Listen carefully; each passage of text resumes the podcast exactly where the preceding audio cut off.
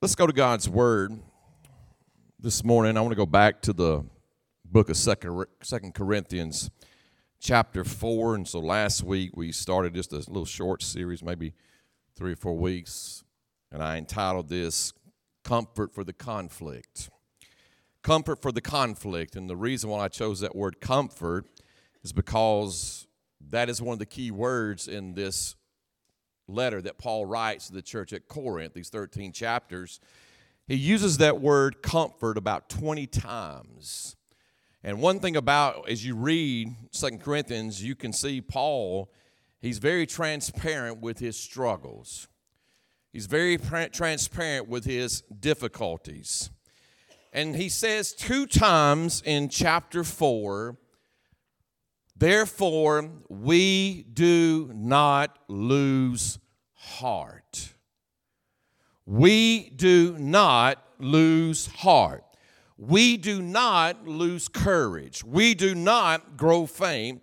We do not become despondent in the midst of our trials and difficulties.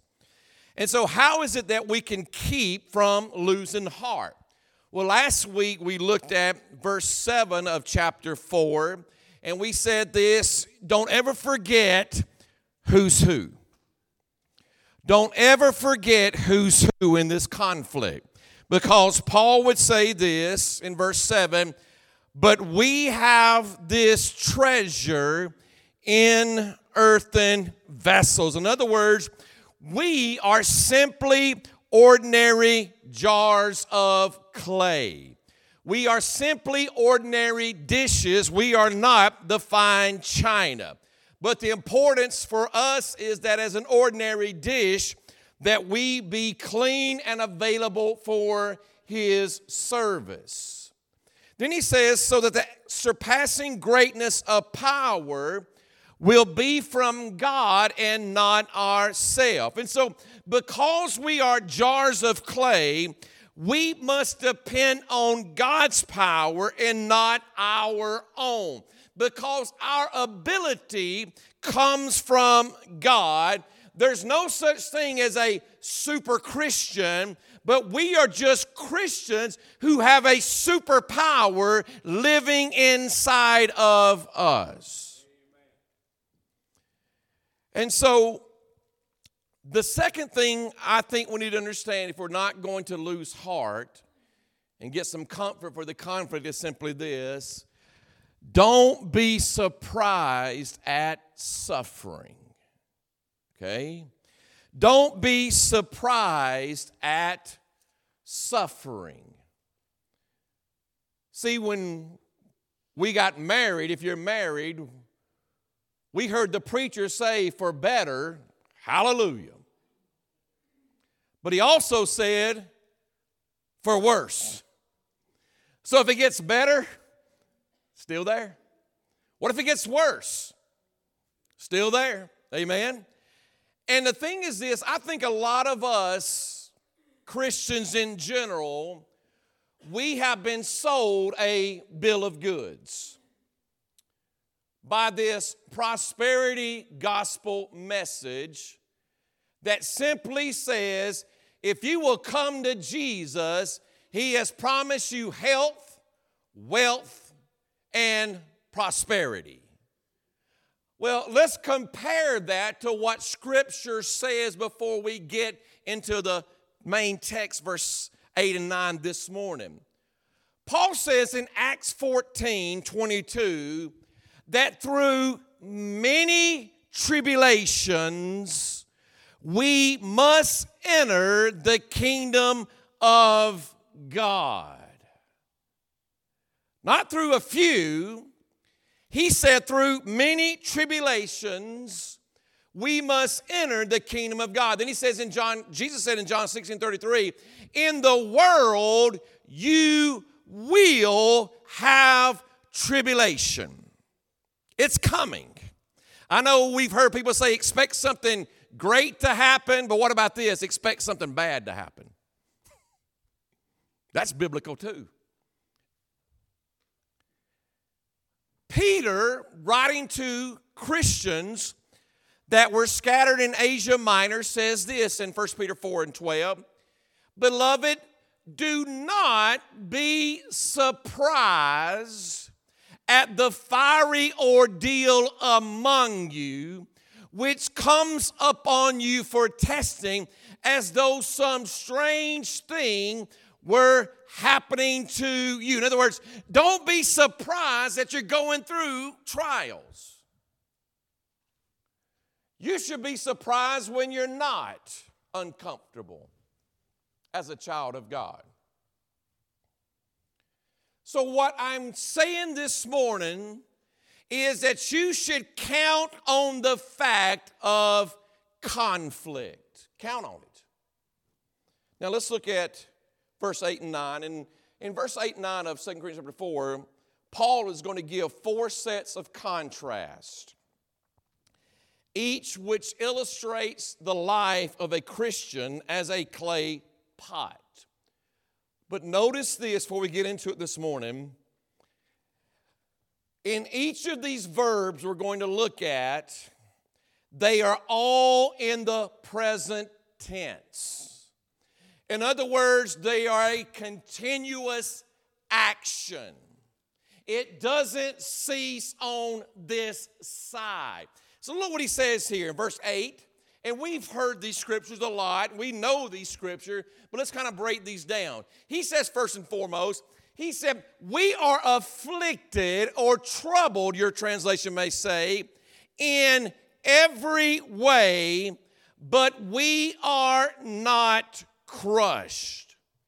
This word afflicted or troubled, it means to be pressed. It means to be squeezed. It means to be distressed. And so what he's talking about here is it's the pressure, the squeezing, the, distra- the, the being distressed as a result of life's circumstances.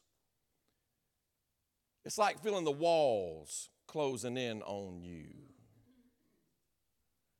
Just gets tighter and tighter and tighter.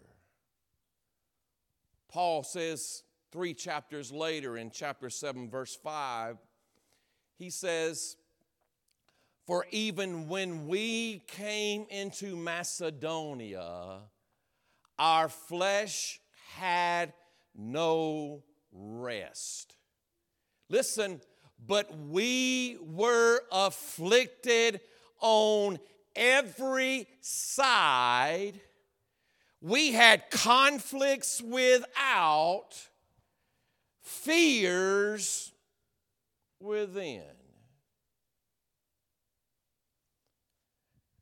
Now, we live in a society nowadays where we want to put the biggest, happiest, most together front on our face for everybody to see. But here's a guy called by God, a chosen vessel. And he is clearly saying, listen, when we went to Macedonia, we were afflicted on every side. It seemed like wherever we went, the walls were closing in on us. We had conflicts without, and we were scared. We were scared. You ever been scared? Absolutely. Absolutely, we get scared at times. You ever walk into the doctor's office and you know you've had a test and he's coming back with the results, and you can't tell me you don't battle fear at that time? You do. Paul says, listen, we're afflicted in every way. Now, listen, he didn't just have, his affliction wasn't that his camel got sick, or his BMW got a flat tire, or his swimming pool got a leak in it. He says in chapter 11, verse 23 to 28, he says, I've been in far more labors, go to verse line three, in far more imprisonments.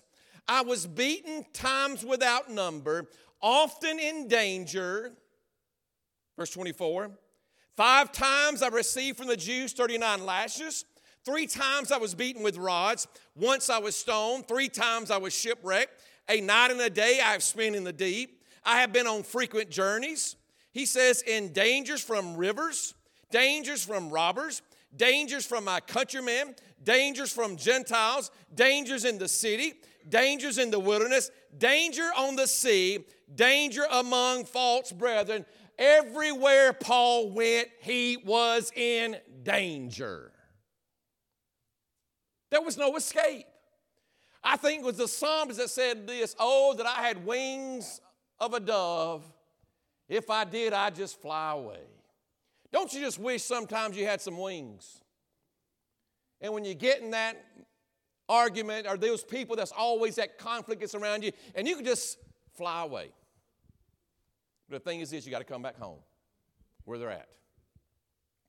And this is what he's saying. Even though Paul was at times in his life squeezed, he was never squashed. Even though he was pressed at times, he was never crushed. And you know this when you squeeze something, what's on the inside is coming out. Sometimes God has to take us in pressure situations to show us that we're not as strong as we think we are. We don't have as much faith as we think we do. Because it's easy to talk about faith when you're up on the mountain. But when you're in the valley and it seems like the walls are closing in, what do you do then? And so, what Paul is saying to us is that our difficulties will not defeat us. Do you know what reason why, as a child of God, difficulties won't defeat you? It's because in order to defeat you, they would have to defeat Christ inside of us. And Jesus Christ has never lost a battle, and he's never going to lose a battle. And as long as Christ is in me, no difficulty that I face will ever defeat me. He says here, we are afflicted but not crushed. Then he says, We are perplexed, but we are not despairing. What does it mean to be perplexed? It means to be confused. It means to be puzzled. It means that there's something that is difficult for you to understand. And notice, again, this is in the present tense, so it is a continual thing. We live in a perplexing time. We live in a perplexing time. It makes no sense to me why a 17 year old girl would have terminal cancer. But I know we live in a fallen world. I know sin has stained this world. It makes no sense to me.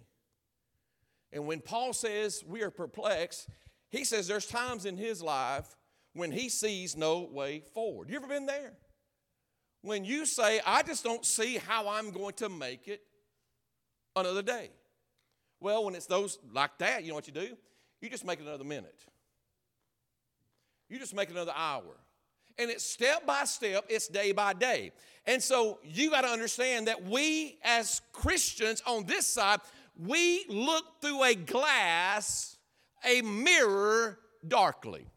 There's a lot of things in on this side we will never understand, we will never get the answers on this side.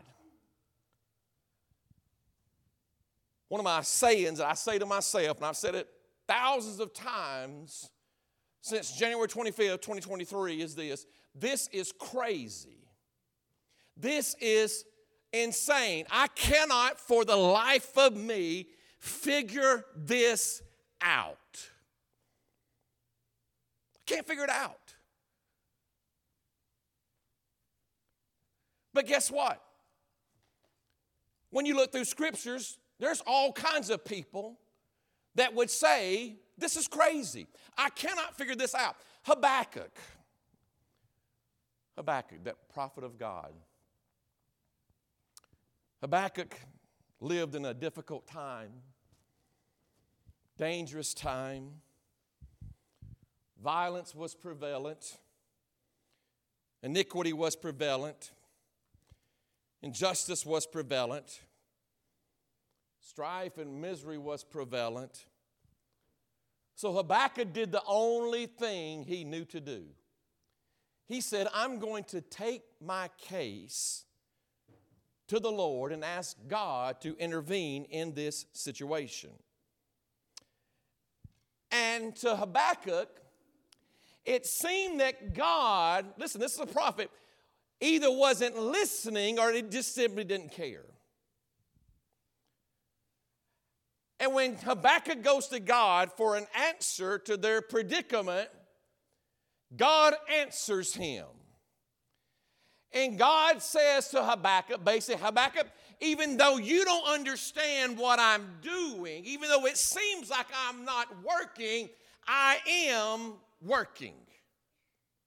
And then God tells Habakkuk what he's going to do. And he says, I'm going to use the wicked Babylonians to discipline my people. Habakkuk says, Those people are more wicked than us. How can you use those people to discipline us? You know the reason why God does that? Because there's no righteous people on their own. He has to use fallen people.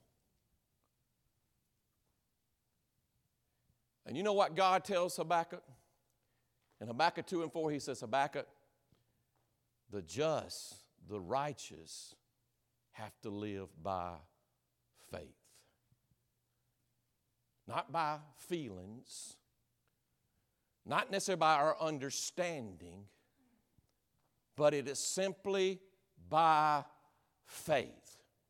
Trusting when it seems impossible, trusting when it seems difficult, trusting when it seems crazy.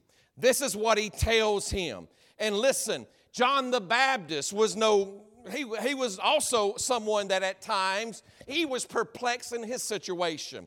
We know in Matthew chapter 11, I think it is, verses 1 and 2, John the Baptist is in prison because he tells Herod, Herod, you cannot marry your sister in law. It's wrong. And because of this, John the Baptist is put in prison. And while he's in prison, John's got a lot of time to think. They're in prison. Just sitting there, just thinking. You know, sometimes thinking to get you in trouble. When you just sit there and have too much time to think, what about this? What about that? And as John the Baptist is probably sitting there in prison thinking, John realizes that he has been prophesied about. He's there to prepare the way of the Lord. He will come like Elijah. Now, listen, when it came Elijah's time to go, God gave him a chariot that just come down and just swoop down and take him away. And John the Baptist is probably sitting there in prison saying, When's my chariot getting here? And John the Baptist asked this question. He says to his disciples, I want you to go, I want to ask Jesus something. He says, Are you the one, or should we look for another? That blows my mind. How could someone that baptized Jesus, that saw the Spirit come down and descend on Jesus, like a dove, that heard the voice say, This is my beloved Son in whom I am well pleased. How could Je- Jesus' cousin, all of a sudden, as he's sitting there in this prison cell, not knowing whether or not he's going to get out alive, how could he say, Ask him, are you the one? Or should I look for another? And Jesus tells John's disciples, and I don't have this up there, but just let me paraphrase it. You go back and tell John the lame are walking, the blinded eyes are seeing, deaf ears are being opened. But one thing Jesus leaves out about a prophecy about him in Isaiah is he will set the prisoners free. What is Jesus telling John there? He is saying, John, yes, you're my beloved prophet, but guess what, John? You're going to die in prison. You're going to die in prison. You're not coming out of this. Oh, God brought Paul out of prison, Peter out of prison. Could he not have brought John out of? Absolutely. But let me tell you something God's ways are higher than our ways. His thoughts are higher than our thoughts. I don't understand why God will heal somebody and not heal somebody else. It has nothing to do with if they just had enough faith, they would be healed. No. When you read in Acts chapter 10, the Bible says that Peter got out of prison, but guess what? James, brother of Jesus, off with his head. Jesus loved James just as much as he loved Peter. But that doesn't mean we all are going to have the same deliverance. That doesn't mean we're always all going to be healed and God is going to always answer our prayer the way we want Him to be answered. We was at we, we were at the nursing home this past week, and there was a there, there was a, uh, uh, uh, I guess I ain't gonna call him a young man because he's older than me, but a, a, gentleman there, and he said, "Hey, come here, I want to talk to you." So I went over there, and he said. Um, he said, I got you, you prayed for my sister last time and uh, she died. I'm thinking, well, it's probably because I prayed for her. You know, I don't have confidence, much confidence in my prayers.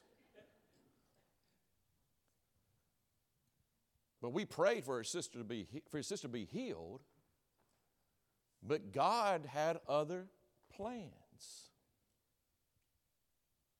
And there are times in our life, as Paul said, that we just simply get bewildered at what in the world is going on. I do not understand it. And Paul says there are times in a child of God's life when he seems to be at a loss. We can't see the end. We don't know how it's going to turn out. And we find ourselves at a crossroads in life and are perplexed as to which path to take. But Paul says, even though we are perplexed, we are never despairing. We are never at a complete loss. We are never at an absence of hope. There are times in which we are at our wits' ends, but we are never at our hope's end. He says we're afflicted, but we're not crushed. We're perplexed at times, but we're never in despair. He said we're persecuted, but not forsaken. Persecuted means to be hunted down, it means to be chased, to be pursued. Paul would tell Timothy, young pastor, he would say in 2 Timothy 3 and 12, all who desire to live godly in Christ Jesus will be persecuted. You will be persecuted if you take a stand for Christ. If you don't think you're going to be persecuted in this next few years, you've got your head in the sand. You got your head in the sand. Because I'm telling you, the pressure is about to be turned up on the church, the real church. Okay? Now, I'm not a big guy on cars, but I do know this, and I'm not a tinfoil hat guy, but you know what's amazing to me? That if they get to the point where everybody's car is electric, and nobody's got cash, everybody's got digital money, then they can simply turn your car off. They can simply freeze your bank account if you don't bend and conform to this world. If you don't think that's coming, you have literally got your head in the sand. And as a child of God, when you decide to take a stand for Christ, you are going to be persecuted. But the great thing about this, you realize the church grows more during persecution than it does in times of peace? Because when times of peace, we just like to kind of get comfortable. And we'll just come to church and we'll just do our thing and go home.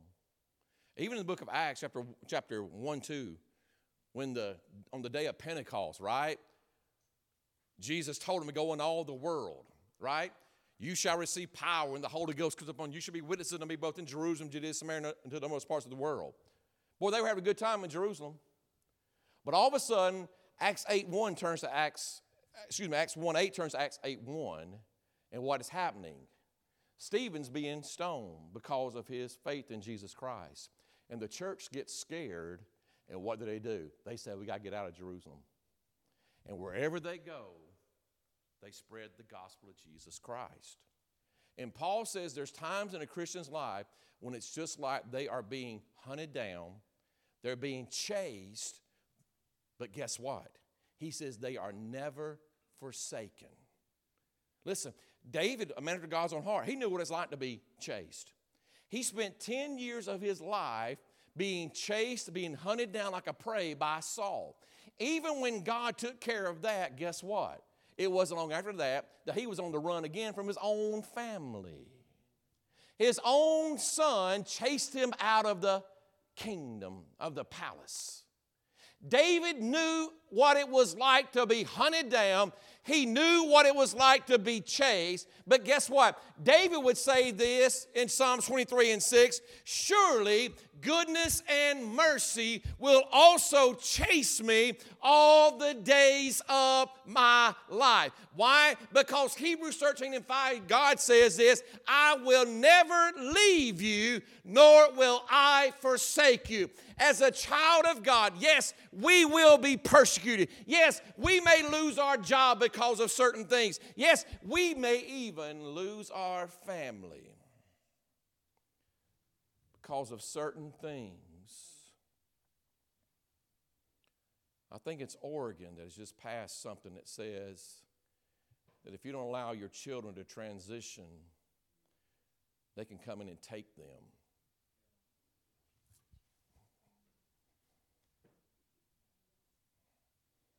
Wake up. Wake up. I know you say, well, we just we live in old Addison. We just good old Addison. We don't have any. No, we do. It's here. And so he says, listen, we're persecuted but not forsaken. No, he says, the next one is this right here. He says, we are struck down but not destroyed. Now, that word struck down, it means to be thrown to the mat. It means to be thrown down. And Paul knew, he knew what it was like to be thrown down in a fight. He knew what it was like to be knocked down in a fight.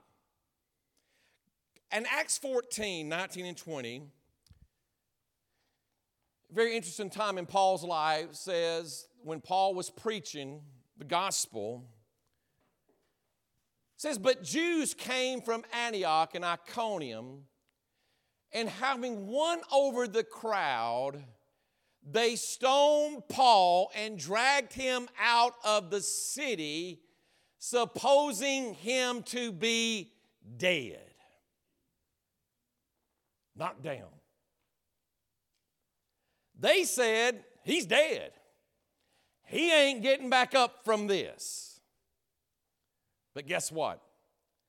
But while the disciples stood around him, he got up entered the city, and the next day he went away with Barnabas to Derbe. Here he is. People are saying, Aha, we've killed him. He is finally dead. And let me tell you something. There's been many a times that the adversary has said to us, Aha, we've killed them. They're dead. They're not getting back up. But guess what? If you're a child of God, there may be times in your life when you're thrown down to the map. There may be times in your life when everybody around you saying, they dead, they not coming back from this one. I got them now. But guess what? Though a righteous man falls seven times, he always gets back up. Not because of his own strength, but because of Jesus Christ living inside of us. And yes, there are times in our life when we're absolutely gets knocked down. It's like a kick in the gut. And then once you get kicked in the gut, you get over it, they punch you in the face and they watch you fall down. But I'm here to tell you, child of God, you may have got thrown down this week. It may be all you can do to grab the sides of the ring and pull yourself back up. But I'm here to tell you, as Micah would say in Micah 7 and 8, do not rejoice over me, O my enemy, for though I fall, I will rise again because the Lord is a light for me. Yes, we may have been knocked down. Paul at time was knocked down, but guess what? He was never knocked out. And as a child of God, I'm still standing. I'm still standing bloodied, still standing, bruised, still standing, cracked, still standing, chip, still standing. I'm still standing because of the treasure that is living inside of me. And our struggle is going to continue on this side as long as we live. But guess what? We'll never be destroyed because of the treasure that is inside of us. Paul would say this in Philippians 1 20 and 21. He says, according to my earnest expectation and hope, that I will not be put to shame in anything, but that with all boldness Christ will even now, as always, be exalted in my body. He's not writing that from a bungalow in the Caribbean. He's writing that from a prison cell, not knowing if they're going to any second come knock on his door. Say, Paul, it's time to go to the chopping block. And he would say this in verse 21. He says, For to me to live is Christ, and to die is gain. He said, If they let me out of this prison, I'm going to live every day for Christ and exalt Him in every way I know how. And if I have to die here, guess what? I am gaining so much more. That's what you call a win win situation that if God allows me to continue living, I'm going to live for Christ. But if He calls me home, guess what? I am gaining so much more than anything I've ever had down here. Let's finish up verse 10 through 12. She's coming and playing. He says, We are always carrying about in the body the dying of Jesus so that the life of Jesus also may be manifested in our body. For we who live are constantly being delivered over to death for Jesus' sake, so that the life of Jesus also may be manifested in our mortal flesh. So death works in us, but life in you. Let me tell you three quick things why we face suffering, hardships, conflict continually. First thing is this hardships makes us rely on God. Hardships, trouble, tribulation, it forces us to rely on God.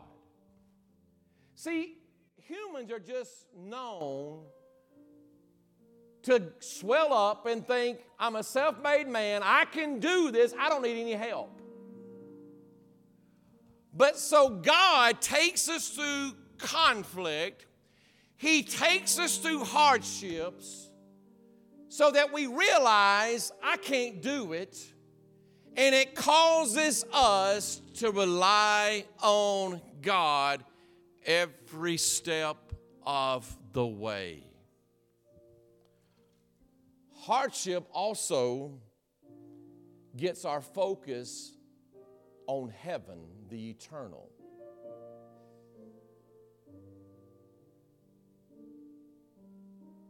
It gets our focus on heaven.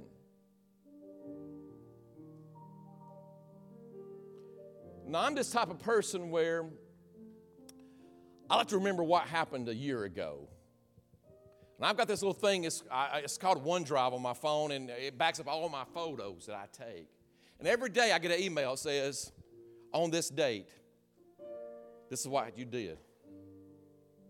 And it starts showing me all these pictures of stuff that I had done last year, five years ago, seven years ago. And then the next day, I'll get another day. This is what happened on this day. Two, four, if I took a picture. If I didn't, it don't say anything. And I had found myself at times when I, would say, man, that's when life was really good. That's when life was great.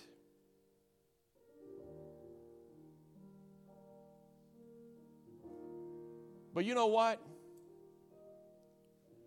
I've realized as you get older, there's much more on the other side to look forward to there is down here. Just much more on the other side. Because as humans, we're just prone, especially American Christians, we're just like, hey, we got it good. We may have to come back down on the weekends to have a church service.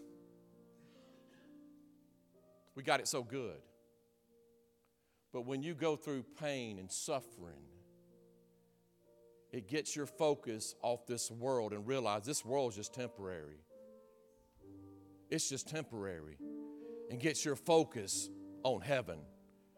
The third thing is this not only it helps us rely on God, not only gets us our attention on heaven, but it also conforms us to Christ.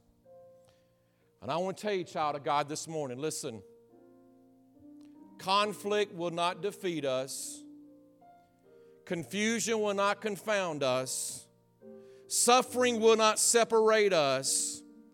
We may get knocked down, but we will never, ever get knocked out. I want to throw